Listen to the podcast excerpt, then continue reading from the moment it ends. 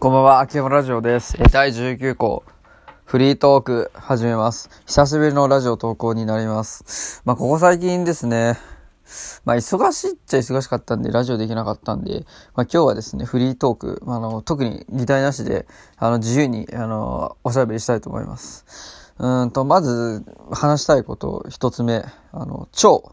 あの、腸ですね。あの、人間の臓器の腸。あの、腸活ともいう腸についてですね、これはあの、ご飯食べてる方はあの、聞かないでほしいんですけど、最近ですね、すごく腸の調子がいいんですよね。ダジャレじゃなくて、ほんと快便。めちゃくちゃ便が出るんですよ。飯食った2時間後にはもう、あの、排出されるぐらい、もう快便なんですよ。逆に困るんですよね。その飯食って2時間経つ前にもう、あ、これ来るなみたいな感じが出てくるんですよ。トイレがちょっとね、もう最近近くにないとね、不安でしょうがないんですよね。で、なんですかね、なんでそんな調子いいのかって振り返ったら、まあやっぱりですね、そのバナナ1日2本食ってんですよね。朝と夕方みたいな。あの、朝僕結構弱いんで、ドタバタしちゃうんで、朝ごはん適当に済ましちゃうんですよ。パンとかだったり。で、パンプラスバナナ1本は必ず、あの、守ってんですよ。僕、車通勤で、バナナは運転しながらでも最悪食えるんで、めちゃくちゃ、あの、おすすめなんですけど、なんかエネルギーもね、あるっていう噂聞くし。で、夕方クーリーがあれですね、僕筋トレもするんですよ。で、筋トレ前のエネルギー補給としてバナナをですね、まあ、食べてますね。まあ、あと、筋トレ後はタンパク質を意識して、あの、その翌日の朝は、まあ、朝もしくは夕飯は納豆ですかね。納豆を食べたりとかもするんで、そういう意味でやっぱりその、調子？腸の調子？ダジャレになっちゃって嫌ですけど、すごくいいっすよね。便が、快便ですね。納豆、バナナ、この二つだけでもなんか良くなるんじゃないかなって僕思ってますね。すごい最近それがね、あの、どうしても喋りたかったですね。もうね、ブリブリ。あ、キムチも食べてますね。キムチね、もうキムチ、納豆、バナナが最近トレンドでして、キムチね、あれもう置いといて損ないっすよね。だいたいあの筋トレした後って僕冷凍のそのすき家か松屋のやつを解凍して、キムチと一緒にあのもう丼にして食べるんですけど、まあ最高にうまいんですよ、それ。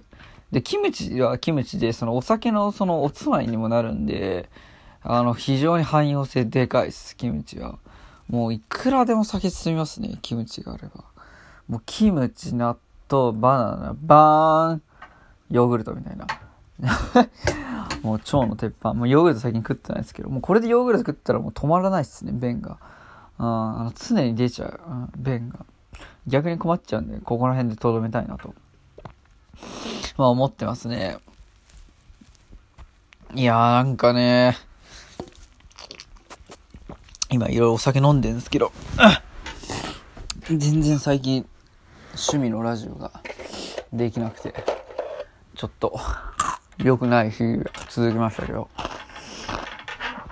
いや、なんか東京もね、GoTo キャンペーンですからね、なんか始まってきましたし、なんかようやく世の中が少しずつ普段通りに持ってきてるような気がしてきますね。まあ、ただ僕は別に東京在住じゃないんですけど、何ですかね。まあ、いいことだと思うんですよね。普段通りの世の中に戻るっていうのは、そりゃ。ただやっぱりその油断ならないと思うんですよね。うん。しっかりと、あの、感染対策しつつ、あの、少しずつですね、日々の日常に戻るような生活様式に戻るのが大事かなと思ってますし。うん。あと、なんだろうな、お話ししたいことって今言った腸の話以外、うーん、なんだろう。ちょっと真面目な話しますか。あの、なぜ人間は生きているのか、どうやって生きていけばいいのかみたいな話ですかね。まあ、これ最近僕も実は結構、考えという、考えと言いますか。なんで生きているのかとか、なぜ、何をもって生きていけばいいのかっていうのがですね、まあ、結構、トレンドなんですけど、まあ、やっぱり成し遂げたいことがあるにつ尽きないんじゃないですかね。自分がまだ経験しないと場所出来事があったりとか、ね、成し遂げたいものがあるとか、それがやっぱあるからこそやっぱり、まあちょっとね、生きていく希望じゃないですけど、ね、エナジーになるんじゃないかなって思いますけど。まあその上でね、より細かく、次の、なんすか、目標は何かとか、まあ決めていくわけですよね。まあ僕自身は、まあ30までにはちょっとやっぱ結婚ですか？今彼女全然いないですけど。まあそれはまあちょっとこの、ね、一番大きい目標には当たりますけど。まあそれまでに何が必要かっていうとですね、やっぱりその、日本国いる以上ですね、あの、やっぱり、あの、税金ないとかですね、その保険とかですね、うん、まあ、絶対、あの、関わってくるんですよ。生きる上でどれくらいお金かかるかって。それやっぱりですね、自分なりに理解しとく必要が僕はあると思うんですよ。うん。その上でやっぱり、あの、ファイナンシャルプランナーの資格、まあ、せめて2級はちょっと取りたいですね。まあ、関係あんのかよって話になりますけど、あの、絶対取るってる取らないと違うと思うんですよね。知ってる知識の量は明らかに。スマホで検索すれば出るっていう話もあるんですけど、ただそれは、まあそうなんですけど、ベースでやっぱり自分でしっかり勉強して覚えたものって、あの、本当に結構人生の中で一番大きい財産だと思うんですよ。あの、うん、一回自分なりに理解して必死に覚え込んだものってなかなか忘れないことなので、うん、まず直近の目標はまずちゃんと FP2 級を取って、で、取り次第、あれですかね。まあやっぱりしっかり、まあ恋愛をしてと。うん、で、まあ2年3年ですか。お付き合いした後結婚ですかね。うん、それやっぱ人生において、やっぱ、私はしたい経験かなと思いますね。まあ結婚できたとしても、まあそれはそれでうまくいかなくて離婚になったらなったで、僕はそれは一つだと思ってますね。うん。まあ離婚する、してもいいっていう言い方じゃないですけど、それもなんか一つの経験かなと思うんですよね。まあ本当に、まあいろんな経験をね、味わった上で僕は最後死にたいですね。うんまあ、今死にたいってわけじゃないですね。